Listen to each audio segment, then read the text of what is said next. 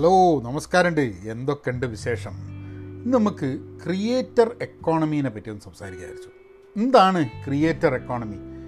Creator എന്ന് പറഞ്ഞാൽ നമ്മൾ നമ്മളെ കഴിവ് വെച്ച് എന്തെങ്കിലും ഒന്ന് ക്രിയേറ്റ് ചെയ്യുന്നു, എന്തെങ്കിലും ഒന്ന് ഉണ്ടാക്കുന്നു. ഇപ്പം വീഡിയോ ഉണ്ടാക്കുന്നത്, പാട്ട് പാടുന്നത്, ചിത്രം വരയ്ക്കുന്നത്, എന്തെങ്കിലും കരകൗശല വസ്തുക്കൾ ഉണ്ടാക്കുന്നത്. അപ്പോൾ നിങ്ങളുടെ കഴിവുമായിട്ട് നിങ്ങൾക്ക് വേറൊരാൾക്ക് കൊടുക്കാൻ വേണ്ടി നവീനമായിട്ടുള്ള എന്തെങ്കിലും ഒന്ന് ഉണ്ടാക്കുക എന്നുള്ളതാണ് ക്രിയേറ്റർ എന്ന് പറയുന്നത്. നമ്മളൊക്കെ ചിലപ്പം ജോലിയൊന്നും ക്രിയേഷനും പാഷനും ഒക്കെ വേറൊന്നും ആയിട്ടുള്ള കേസസും ഉണ്ട്. ഒരു സിനിമ ഒരു ക്രിയേഷനാണ്. പക്ഷേ ക്രിയേറ്റർ എക്കോണമി എന്ന് വരുന്നത് എങ്ങനെയാണെന്ന് പറഞ്ഞാൽ, ഒരു സാധാരണ കേസിൽ ഇപ്പോൾ വളരെ പേര് കേട്ട ആൾക്കാർ സിനിമ പിടിക്കുന്നുണ്ട്. മുമ്പെയൊക്കെ നമുക്ക് ഈ ഡിജിറ്റൽ വേൾഡൊക്കെ വരുന്നതിൻ്റെ മുമ്പേ ഒരു സിനിമ പിടിച്ചിട്ട് ആ സിനിമയിൽ നിന്നും പൈസ ഉണ്ടാക്കുക എന്ന് പറഞ്ഞു കഴിഞ്ഞാൽ നടക്കുന്ന കാര്യമൊന്നുമല്ല.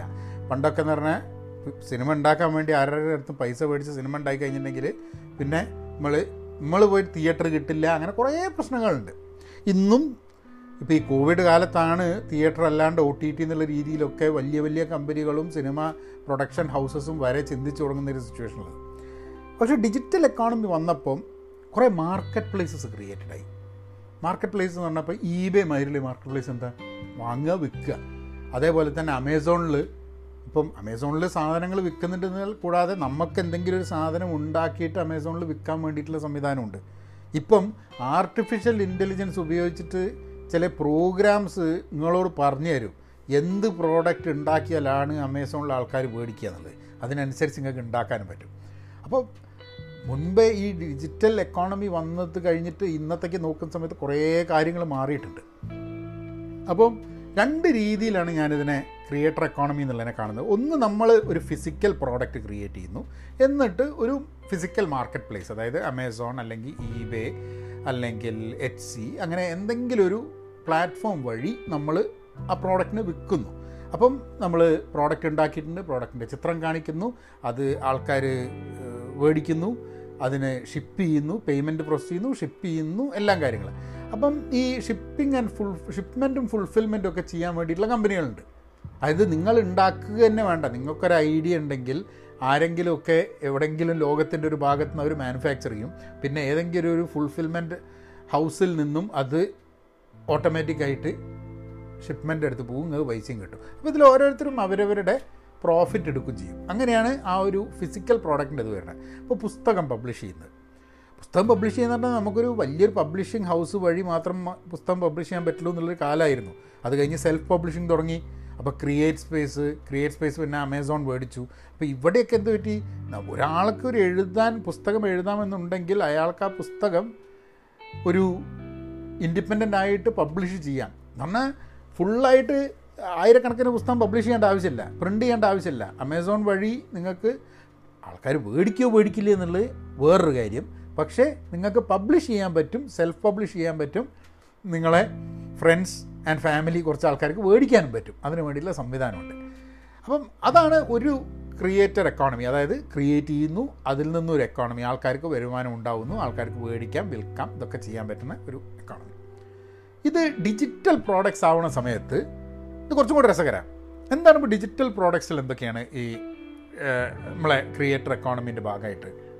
വീഡിയോകൾ, പാട്ട്, പിന്നെ ഡിജിറ്റൽ ആർട്ടുണ്ട്. അതായത് ഇപ്പം നമ്മളുടെ ഐപാഡൊക്കെ വെച്ചിട്ട് ചില ചിത്രങ്ങൾ വരച്ചിട്ട് ആ ചിത്രങ്ങൾ ആൾക്കാർക്ക് വേണ്ടി കൊടുക്കുന്നത്. കവിതകൾ, കാരണം ഇപ്പോൾ ചില ആൾക്കാരുണ്ട്, നമുക്കൊരു കവിത ഇങ്ങനെ പറയാം, അത് നിങ്ങളൊരു ബർത്ത്ഡേ ആണെങ്കിൽ നിങ്ങൾക്ക് വേണ്ടിയൊരു കവിത ഞാൻ എഴുതി തരാം എന്നുള്ളതും പറഞ്ഞിട്ട് അങ്ങനെ ഒരു അങ്ങനെയുള്ള സർവീസ്.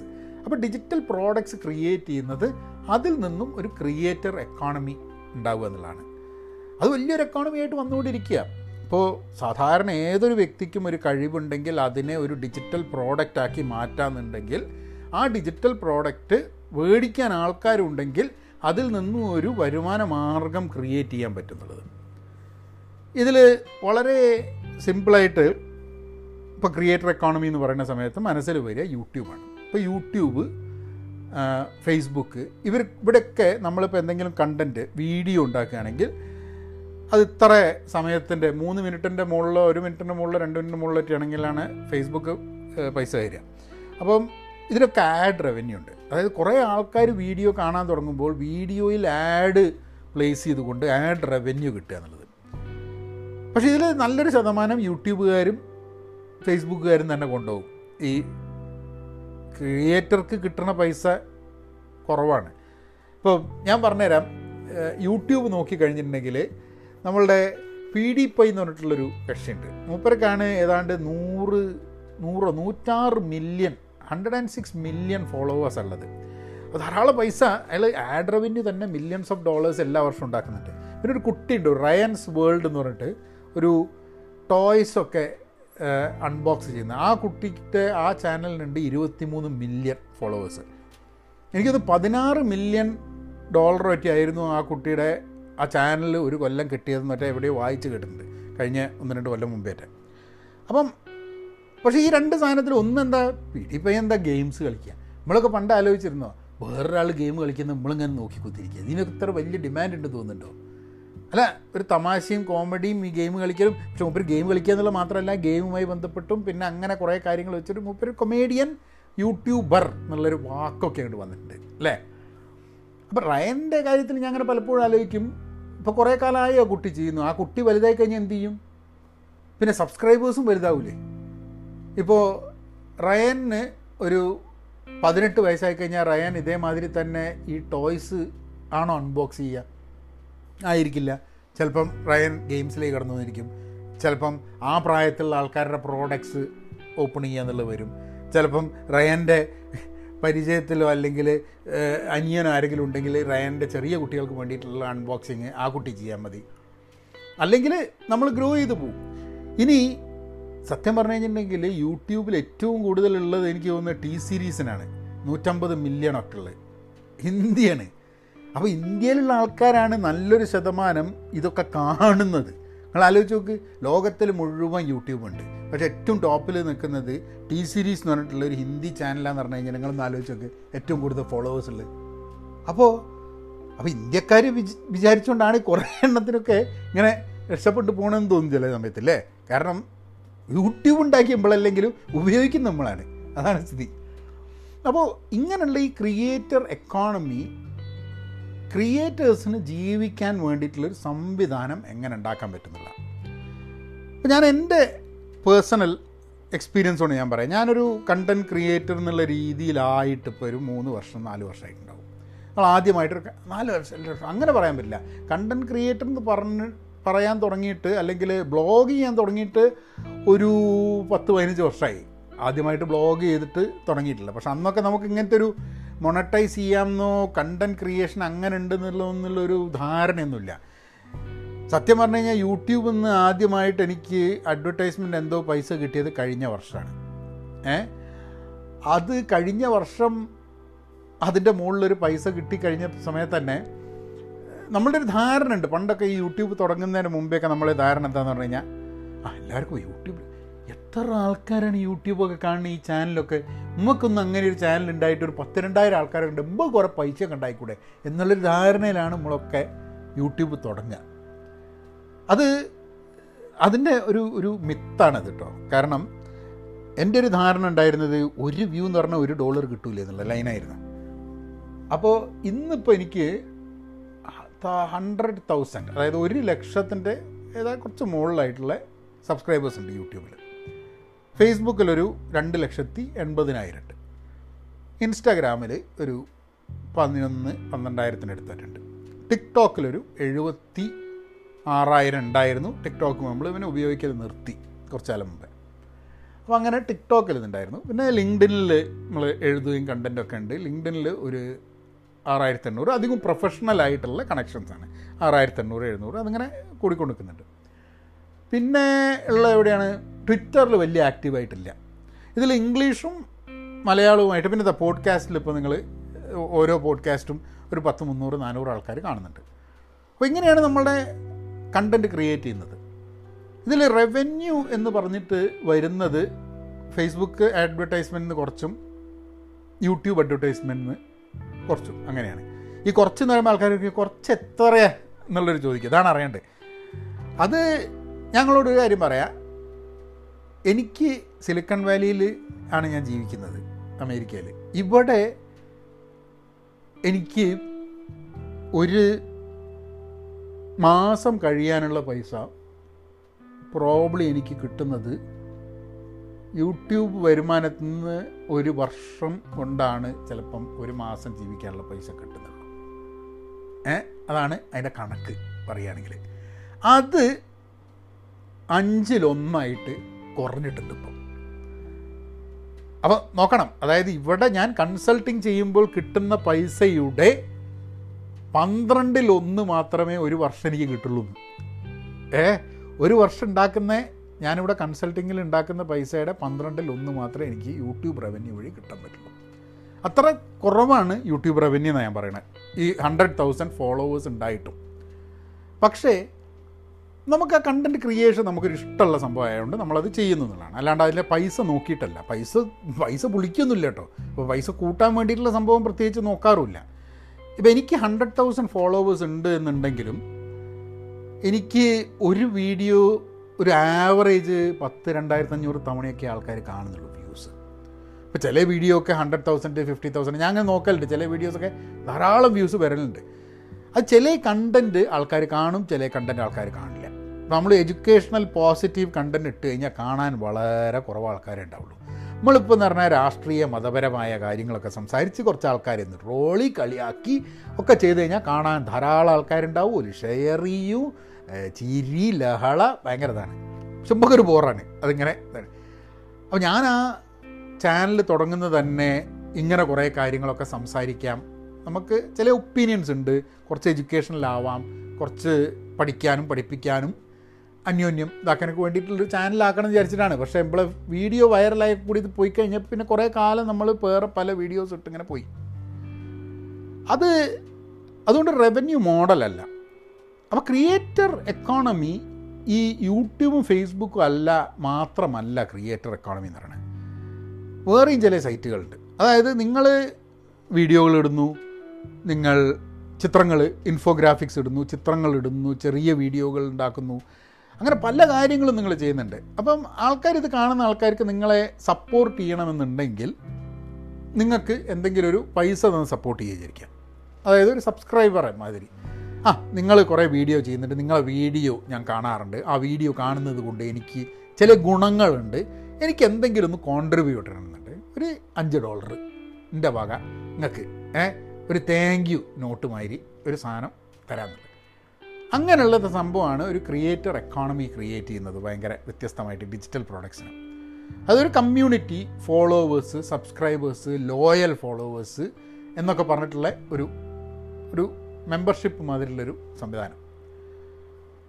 അതിൽ പേട്രിയോൺ എന്ന് പറഞ്ഞൊരു കമ്പനിയുണ്ട്, കോഫി എന്ന് പറഞ്ഞ കമ്പനിയുണ്ട്, പിന്നെ നമ്മളെ കൊച്ചു കേരളത്തിൽ നിന്നുള്ള buy me a coffee dot com എന്ന് പറഞ്ഞ കമ്പനിയുണ്ട്. ബൈ മീ എ കോഫി, എനിക്കൊരു കാപ്പി വാങ്ങിത്തരും. അതിലെങ്ങനെയാണെന്ന് പറഞ്ഞു കഴിഞ്ഞാൽ ഒരു കാപ്പി വാങ്ങി കൊടുക്കുകയാണ്. അതായത് നിങ്ങൾക്കിപ്പോൾ എൻ്റെ വീഡിയോ ഇഷ്ടമായി എന്നുണ്ടെങ്കിൽ, സ്ഥിരമായിട്ട് എൻ്റെ വീഡിയോ കാണലുണ്ട്, നിങ്ങൾക്ക് തോന്നുകയാണ് ആ ആഹേം കുഴപ്പമില്ല കേട്ടോ, ഏ നമുക്ക് എന്തെങ്കിലും ഒരു അവനോട് ഒരു താങ്ക് യു പറയണം, എന്നിട്ട് നമ്മൾ buy me a coffee dot com slash Vinod Narayan എന്ന് പറഞ്ഞ സ്ഥലത്ത് പോയി കഴിഞ്ഞിട്ടുണ്ടെങ്കിൽ ഞാൻ അതിൻ്റെ ലിങ്ക് വിടട്ടാം. നിങ്ങൾക്ക് വേണമെങ്കിൽ എനിക്ക് ഒരു കാപ്പിയോ രണ്ട് കാപ്പിയോ അഞ്ച് കാപ്പിയോ എന്ത് വേണം നിങ്ങൾക്ക് മേടിച്ച് തരാം. അതിൻ്റെ ഒരു percentage buy me a coffee dot com എന്നുള്ള കമ്പനിക്ക് പോവും. അങ്ങനെയാണ് ഈ ക്രിയേറ്റർ എക്കോണമി ചെയ്യുന്നത്. അപ്പോൾ ഞാനത് കുറേ കാലം മുമ്പേ ആദ്യമായിട്ട് ഞാൻ ക്രിയേറ്റർ എക്കോണമീനെ പറ്റിയിട്ട് കേൾക്കുകയും ബൈ മീ എ കോഫി എന്നുള്ള കമ്പനി ഉണ്ട് കേരളത്തിൽ എന്ന് അറിഞ്ഞപ്പം ഞാൻ ആലോചിച്ചു, നമുക്കത് തുടങ്ങണോ അവിടെ തുടങ്ങണ്ടേ അവിടെ എന്നുള്ളത് ആലോചിച്ചു. പിന്നെ ഞാൻ ഞാൻ കഴിഞ്ഞ ദിവസം പോയിട്ട് ഞാനും എൻ്റെ ഒരു അക്കൗണ്ട് തുടങ്ങിയത് buy me a coffee dot com slash Vinod Narayan. അത് നിങ്ങൾക്ക് കാപ്പി വാങ്ങി തരണം എന്നുണ്ടെങ്കിൽ അതിൽ ഞാൻ കാപ്പിക്ക് പകരം നമുക്ക് ബുക്ക് എന്നൊക്കെ തിരഞ്ഞെടുക്കാം. അപ്പോൾ ബൈ മീ എ കോഫിക്ക് പകരം ഞാൻ ബൈ മീ എ ബുക്കാണ് ചെയ്യുന്നത്. അപ്പോൾ നിങ്ങൾ സൈറ്റ് പോകേണ്ടത് buy me a coffee dot com slash Vinod Narayan അവിടെ. അപ്പം ഞാനത് പറയാനുള്ള കാരണം രണ്ടാണ്. നിങ്ങൾക്ക് വേണമെന്നുണ്ടെങ്കിൽ അവിടെ പോയാൽ മതി, ഞാൻ നിങ്ങളോട് നിർബന്ധിച്ചാൽ കൊണ്ടുപോയി എന്നുള്ളതൊന്നും പറയണ്ട. പക്ഷേ നിങ്ങളവിടെ പോയി കിട്ടിക്കഴിഞ്ഞിട്ടുണ്ടെങ്കിൽ, ചെയ്ത് കഴിഞ്ഞിട്ടുണ്ടെങ്കിൽ ബൈ മീ എ കോഫിക്കും ഗുണമാണ്, ഇഞ്ചും ഗുണമാണ്, നിങ്ങൾക്കൊരു സന്തോഷം വരും, നിങ്ങൾക്ക് പൈസ നല്ലതല്ലേ. അപ്പോൾ ഞാൻ അങ്ങനെ ആലോചിക്കുകയായിരുന്നു, നമുക്ക് ഈ അഡ്വർടൈസ്മെൻറ്റോടുള്ള വലിയ പൈസയൊന്നും കിട്ടില്ല, മാത്രമല്ല ഈ അഡ്വർടൈസ്മെൻറ്റ് സ്ഥിരമായിട്ട് വീഡിയോ കാണുന്നവർക്ക് വലിയ ശല്യമാണ്. ഇടയിൽ ഇടയിൽ അഡ്വർടൈസ്മെൻറ്റ് അത് സ്കിപ്പ് ചെയ്യാനും പറ്റില്ല, ആകെപ്പാടെ ഒരു തൊല്ലയാണ്. ഞാൻ വിളിച്ചെന്നാൽ പിന്നെ നമുക്കൊരു ബൈമിയ കോഫി ഡോട്ട് കോമിൽ ഒരു അക്കൗണ്ട് തുടങ്ങിയിട്ട് നമുക്ക് എന്തെങ്കിലും തരണം എന്ന് ആഗ്രഹമുള്ള ആൾക്കാർ ഒരു കോൺട്രിബ്യൂട്ട് ചെയ്യാൻ അവർക്ക് വേണമെങ്കിൽ അവിടെ കോൺട്രിബ്യൂട്ട് ചെയ്യാം. അല്ലാതെ അഡ്വർടൈസ്മെൻ്റ് ഇല്ലാതെ ഫ്രീ ആഡ് ഫ്രീ ആയിട്ട് നമുക്ക് കണ്ടൻറ്റ് കൊടുക്കും ചെയ്യാം ആൾക്കാർക്ക്, അല്ലേ? അപ്പോൾ ചിലപ്പോൾ എന്ന് പറഞ്ഞു കഴിഞ്ഞിട്ടുണ്ടെങ്കിൽ രണ്ടായിരം ആൾക്കാർ കാണുന്ന സമയത്ത് ചിലപ്പോൾ ഒരു അഞ്ചാൾക്കാരോ പത്താൾക്കാരെ തീരുമാനിക്കും ആ ഇവൻ എന്തെങ്കിലും ഒരു പൈസ കൊടുക്കാണ്, അത് ബാക്കി ആയിരത്തി തൊള്ളായിരം ആൾക്കാർ തൊള്ളായിരത്തി എൺപത് ആൾക്കാർ വെറുതെ കണ്ടോട്ടെ, അല്ലേ? അപ്പോൾ അങ്ങനെയുള്ളൊരു എക്കോണമി വരികയാണ്. ഇത് ക്രിയേറ്റേഴ്സ് ധാരാളം പൈസ ഉണ്ടാക്കാനല്ല, പക്ഷേ ഒരു എക്കോണമി, ഒരു എക്കോ സിസ്റ്റം ബിൽഡപ്പ് ആവുന്നുണ്ട് ഡിജിറ്റൽ പ്രോഡക്ട്സിന് വേണ്ടിയിട്ട്. അപ്പോൾ ഈ ഒരു എപ്പിസോഡ് ഞാൻ നമ്മളെ buy me a coffee dot കോമിന് കേരളത്തിലുള്ള ആ കമ്പനിക്ക് ഡെഡിക്കേറ്റ് ചെയ്യാണ്. കാരണം ഇത്രയും വലിയൊരു സ്പേസിൽ നമ്മളെ നാട്ടിൽ നിന്നൊരു കമ്പനിക്ക് അങ്ങനത്തെ ഒരു സ്കോപ്പ് ഉണ്ടാവുക എന്ന് പറഞ്ഞാൽ ആൾക്കാർ, അതിൻ്റെ യൂസേഴ്സൊക്കെ ധാരാളം ആൾക്കാർ അമേരിക്കയിലും യു കെയിലും ഒക്കെയാണ്, നല്ല വരുമാനമൊക്കെ ഉണ്ടാക്കുന്ന ആൾക്കാരുണ്ട്. ഇത്രേ എപ്പോഴെങ്കിലും ഞാൻ അതിൻ്റെ അതിൻ്റെ സിഇഒ ആൾക്കാരായിട്ട് നമ്മളൊരു ഒരു സംവാദം, ഒരു സ്വർവാർച്ചിൽ നമുക്ക് എപ്പോഴെങ്കിലും ഒന്ന് കൊണ്ടുവരാം. അപ്പോൾ അത് വരുന്ന ദിവസങ്ങളിൽ ഞാനൊന്ന് അതൊന്ന് ഏർപ്പാടാക്കാം. പക്ഷേ അത് അതവിടെക്കട്ടെ. ഈ മൊണറ്റൈസേഷൻ എന്നുള്ളൊരു വാക്കുണ്ട്. മൊണറ്റൈസേഷൻ എന്ന് പറഞ്ഞു കഴിഞ്ഞാൽ എന്താ, നമുക്കൊരു വീഡിയോ ഉണ്ടാക്കുന്നതിൽ നിന്നും നമുക്ക് എങ്ങനെ പൈസ ഉണ്ടാക്കാം എന്നുള്ളത്. ആദ്യമുള്ള മിത്ത് ഞാനിപ്പോൾ ബ്രേക്ക് ചെയ്തു. അതായത് ഒരു വ്യൂ ഒരു ഡോളറാണ്, രണ്ടായിരം വ്യൂ ഉണ്ടെങ്കിൽ ഹൺഡ്രഡ് തൗസൻഡ് ഫോളോവേഴ്സ് ഉണ്ടെങ്കിൽ കോടിക്കണക്കിന് പൈസ ഉണ്ടാക്കും എന്നുള്ള തെറ്റിദ്ധാരണ വെച്ചിട്ട് നടക്കട്ടെ. എനിക്ക് അറിഞ്ഞൂടാ കേട്ടോ, വേറെ ആൾക്കാരൊക്കെ ഇന്ത്യയിലെ ഈ യൂട്യൂബ് നടത്തിയിട്ട് എത്ര പൈസ ഉണ്ടാക്കുന്നതൊന്നും നമുക്ക് കണക്കാറില്ല. ഏതൊക്കെയോ ആൾക്കാർ ഇയാൾ ഇത്ര ഉണ്ടാക്കുന്നുണ്ട് അയാൾ ഇത്ര ഉണ്ടാക്കുന്നുണ്ട് എന്നൊക്കെ പറയുന്നുണ്ട്. അത് കണക്ക് ശരിയാണോ ശരിയല്ലേ എന്ന് പറഞ്ഞോടാ, അതിന് വേണ്ടിയിട്ടുള്ള സൈറ്റുകളുണ്ട്. പിന്നെ വേറൊരാൾ എത്ര പൈസ ഉണ്ടാക്കുന്ന അറിയാൻ വലിയ താല്പര്യം നാട്ടായിരിക്കും.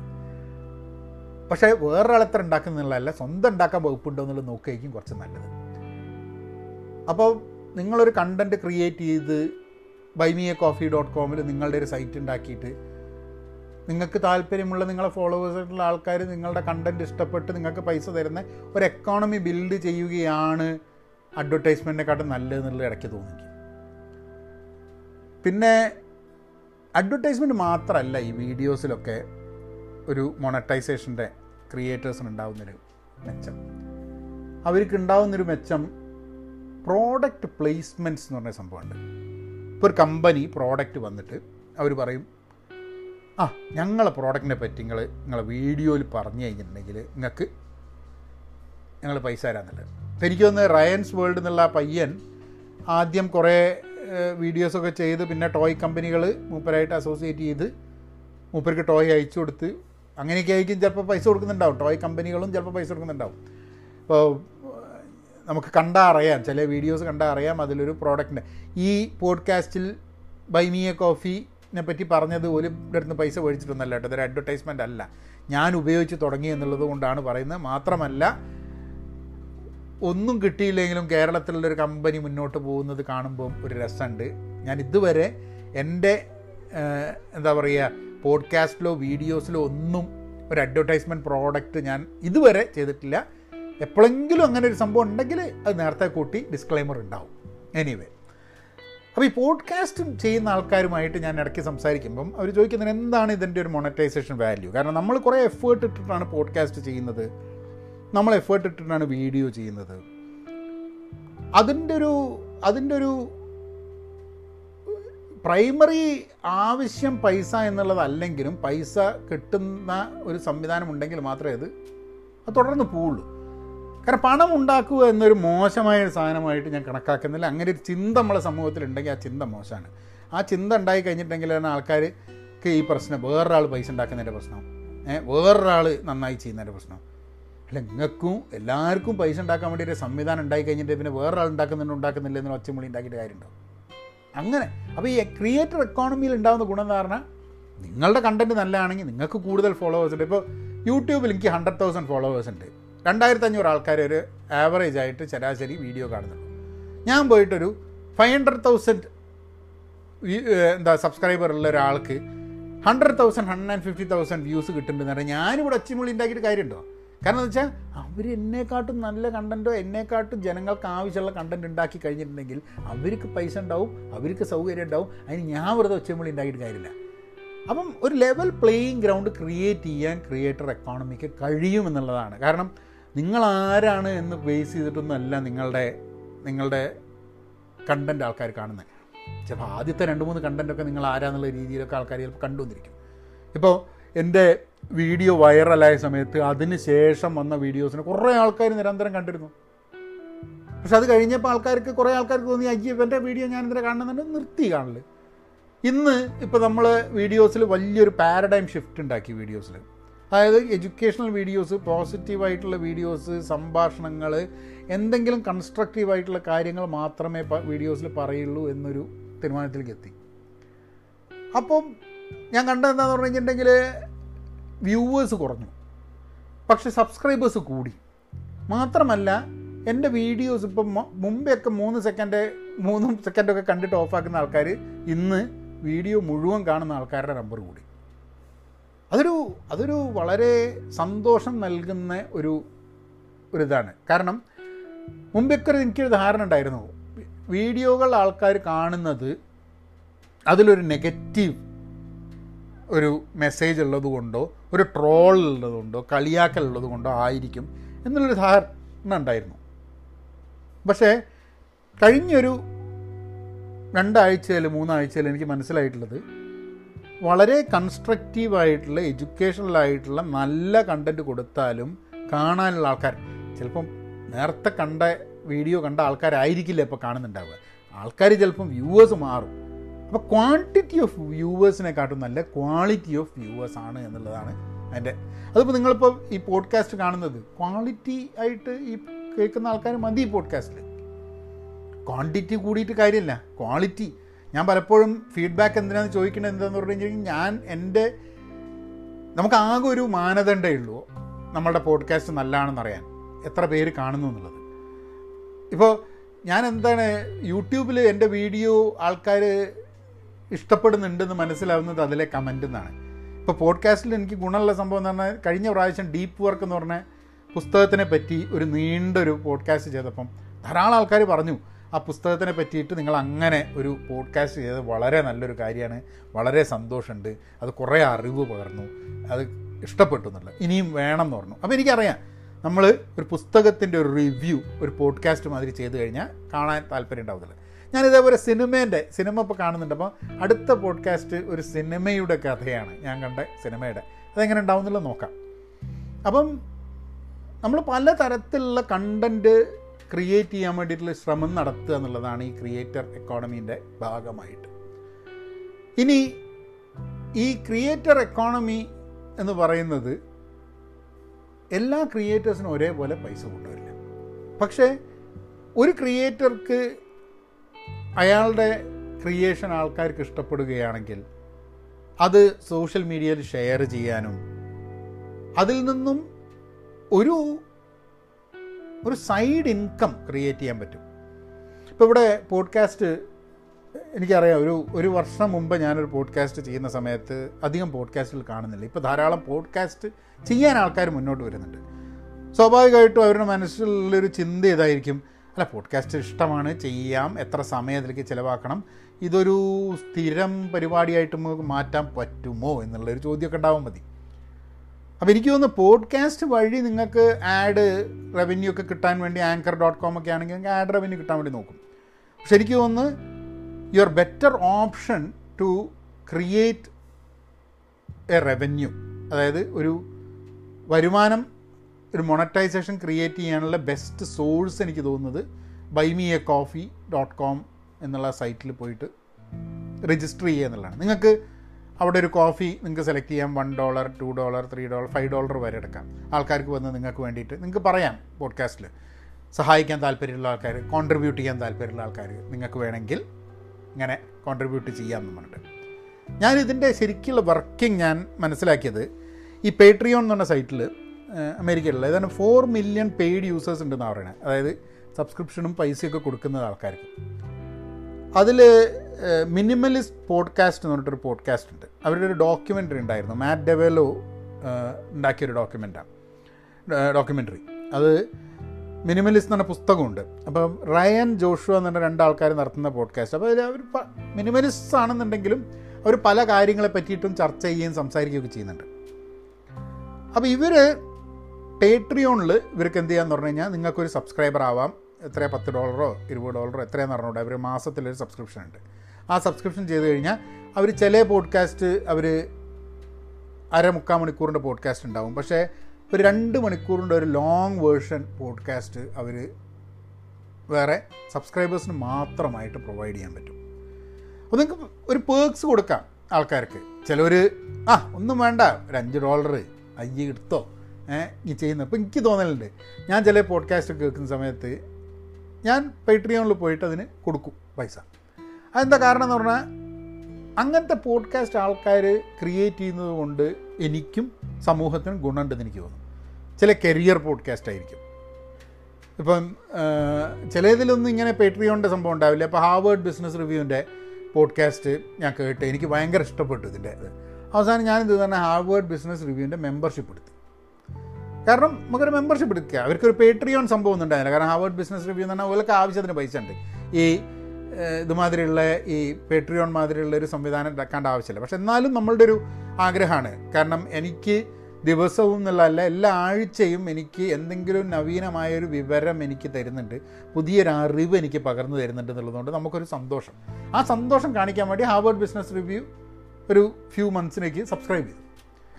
പിന്നെ അതേപോലെ വേറെ ചില കണ്ടൻറ്റ് കാണുന്ന സമയത്ത് നമുക്ക് തോന്നും സമൂഹത്തിൽ ഇതുപോലെയുള്ള ചർച്ചകളും ഇതുപോലുള്ള ഡിസ്കഷൻസും അതേപോലെ ബഹുസ്വരതയും ലിബറൽ മൈൻഡ് സെറ്റും ഒക്കെ സമൂഹത്തിൽ ഉണ്ടാവേണ്ട വളരെ ആവശ്യമുണ്ടെന്ന് തോന്നുന്ന സമയത്ത് അങ്ങനത്തെ വീഡിയോ ചെയ്യുന്ന അങ്ങനത്തെ പോഡ്കാസ്റ്റ് ചെയ്യുന്ന ആൾക്കാർക്ക് നമ്മൾ ചോദിക്കാം എന്നാൽ പിന്നെ ഇതൊന്ന് ഒന്ന് സഹായിക്കണം, നമ്മളെ ഭാഗത്തു നിന്നൊരു സഹായം എന്നുള്ളത്.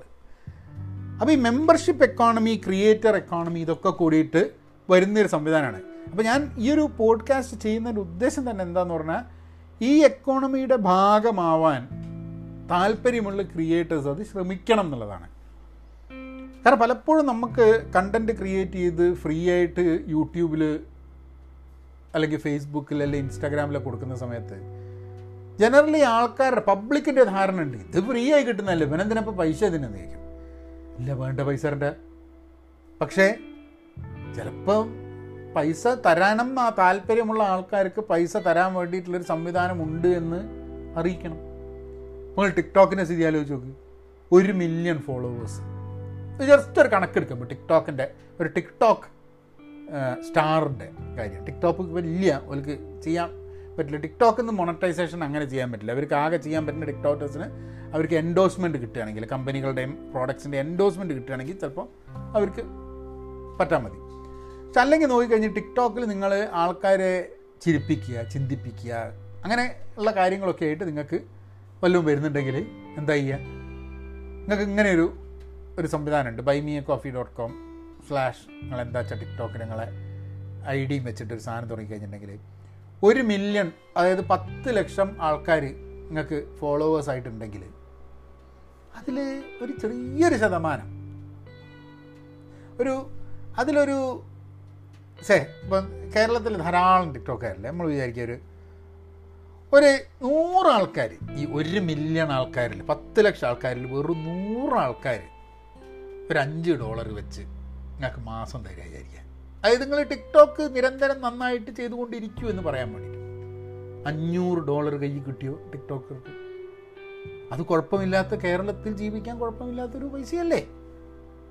അപ്പം അങ്ങനത്തെ ഒരു വരുമാനം ഞാൻ പറയാൻ കാരണം എന്താ പറഞ്ഞാൽ കേരളത്തിലും ഇന്ത്യയിലുമൊക്കെ എത്രയോ ആൾക്കാർ ഇത് നമ്മളെ വീഡിയോ കാണുന്നുണ്ട് അല്ലേ, ഈ വീഡിയോസും ടിക്ടോക്സും ഒക്കെ. എനിക്കറിയാം ടിക്ടോക്കിലെ ചില അതായത് ഇന്ത്യൻ ടിക്ടോക്കേഴ്സിനെയാണ് ഇവിടെ അമേരിക്കയിലും കുറേ ആൾക്കാർക്ക് വലിയ കാര്യമാണ്. അവർ ഭയങ്കര ഞാനൊക്കെ ഇവിടെ കേട്ടിട്ടുണ്ട് ഏറ്റവും ഫണ്ണി ആയിട്ടുള്ള ടിക്ടോക്ക് നമ്മളെ എന്താ ഇന്ത്യയിൽ നിന്നുള്ള ആൾക്കാരാണെന്ന് പറയാം. ഇവർക്ക് ഇന്ത്യ ഇവർക്ക് ഭാഷയൊന്നും അറിയില്ല, പക്ഷെ ഡാൻസും കളിയൊക്കെ കാണുന്ന സമയത്ത് സായിപ്പിന് കാണുമ്പോൾ ഭയങ്കര. അപ്പോൾ നിങ്ങൾ ആലോചിച്ച് നോക്ക്, നമ്മളെ നാട്ടിലുള്ളതിനെക്കാട്ടും ഇങ്ങനത്തെ കാര്യത്തിനൊക്കെ എക്കണോമിയിലൊക്കെ പൈസ കൊടുക്കാൻ വേണ്ടിയിട്ട് സായിപ്പന്മാർക്ക് വലിയ കുഴപ്പമൊന്നുമില്ല.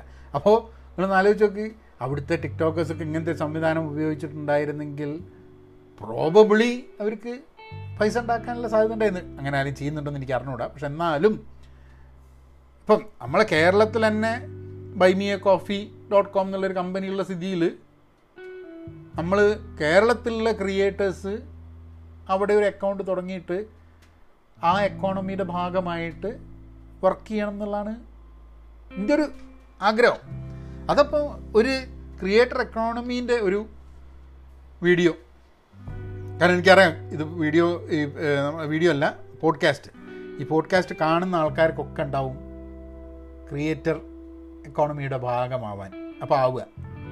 പിന്നെ ഒരറിയിപ്പും കൂടെ, പുതിയ ഒരു പോഡ്കാസ്റ്റ് തുടങ്ങി എന്നുള്ള വിവരം അറിയിക്കട്ടെ.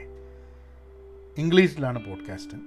അപ്പം എൻ്റെ കമ്പനി പെൻ പോസിറ്റീവിൻ്റെ പെൻ പോസിറ്റീവ് പോഡ്കാസ്റ്റ് എന്നുണ്ട്. അപ്പം ആപ്പിൾ, ഗൂഗിൾ, സ്പോട്ടിഫൈ, ആങ്കറിലൊക്കെ പെൻ പോസിറ്റീവ് പോഡ്കാസ്റ്റ് എന്ന് സെർച്ച് ചെയ്ത് കഴിഞ്ഞാൽ നിങ്ങൾക്ക് കിട്ടും. ഒരു സോളോ റാൻഡ് എന്തൊക്കെയായിരിക്കും വരും ദിവസങ്ങളിൽ എന്നുള്ളത് തീരുമാനിച്ചിട്ടില്ല. പക്ഷെ എന്നാലും ഒന്ന് കേട്ട് നോക്കുക. അതിൻ്റെ ലിങ്കും ഞാനിവിടെ കൊടുക്കുന്നുണ്ട്. അപ്പോൾ പെൻ പോസിറ്റീവ് പോഡ്കാസ്റ്റ്, അപ്പോൾ ഒരു ഇംഗ്ലീഷ് പോഡ്കാസ്റ്റ്, ഒരു മലയാളം പോഡ്കാസ്റ്റും. ഇനി അടുത്ത പോഡ്കാസ്റ്റ് ഞാനൊരു സിനിമയുടെ കഥയുമായിട്ട് വരാമെന്നുള്ളതാണ്. അപ്പോൾ എല്ലാവരും ക്രിയേറ്റർ എക്കോണമിയുടെ, ഇൻഫ്ലുവൻസേഴ്സ് എക്കോണമിയുടെ ഭാഗമാവാൻ നോക്കുക. നിങ്ങൾക്ക് കഴിയുന്ന രസകരമായ കഴിവുകളെ അതിൻ്റെ മോണറ്റൈസേഷൻ പാതയിലൂടെ കൊണ്ടുപോയി എല്ലാവർക്കും ആ എക്കോണമിയുടെ ഭാഗമായിട്ട്, കാരണം ഡിജിറ്റൽ എക്കോണമി ഗ്രോ ചെയ്താൽ ആണ് ഇനി അങ്ങോട്ടുള്ള കാലത്ത് ഒരു ഒരു പാസീവ് ഇൻകം ക്രിയേറ്റ് ചെയ്യുക എന്നുള്ളത് വളരെ ആവശ്യമായിട്ടുള്ള സാധനമായിട്ട് വരും. അപ്പോൾ എല്ലാവർക്കും നന്ദി, നമസ്കാരം എന്ന് പറയുമ്പോൾ ഒരു ഇത് കിട്ടുന്നില്ല അല്ലേ? എന്നാൽ പിന്നെ അങ്ങനെ ആക്കാം. ഓക്കെ.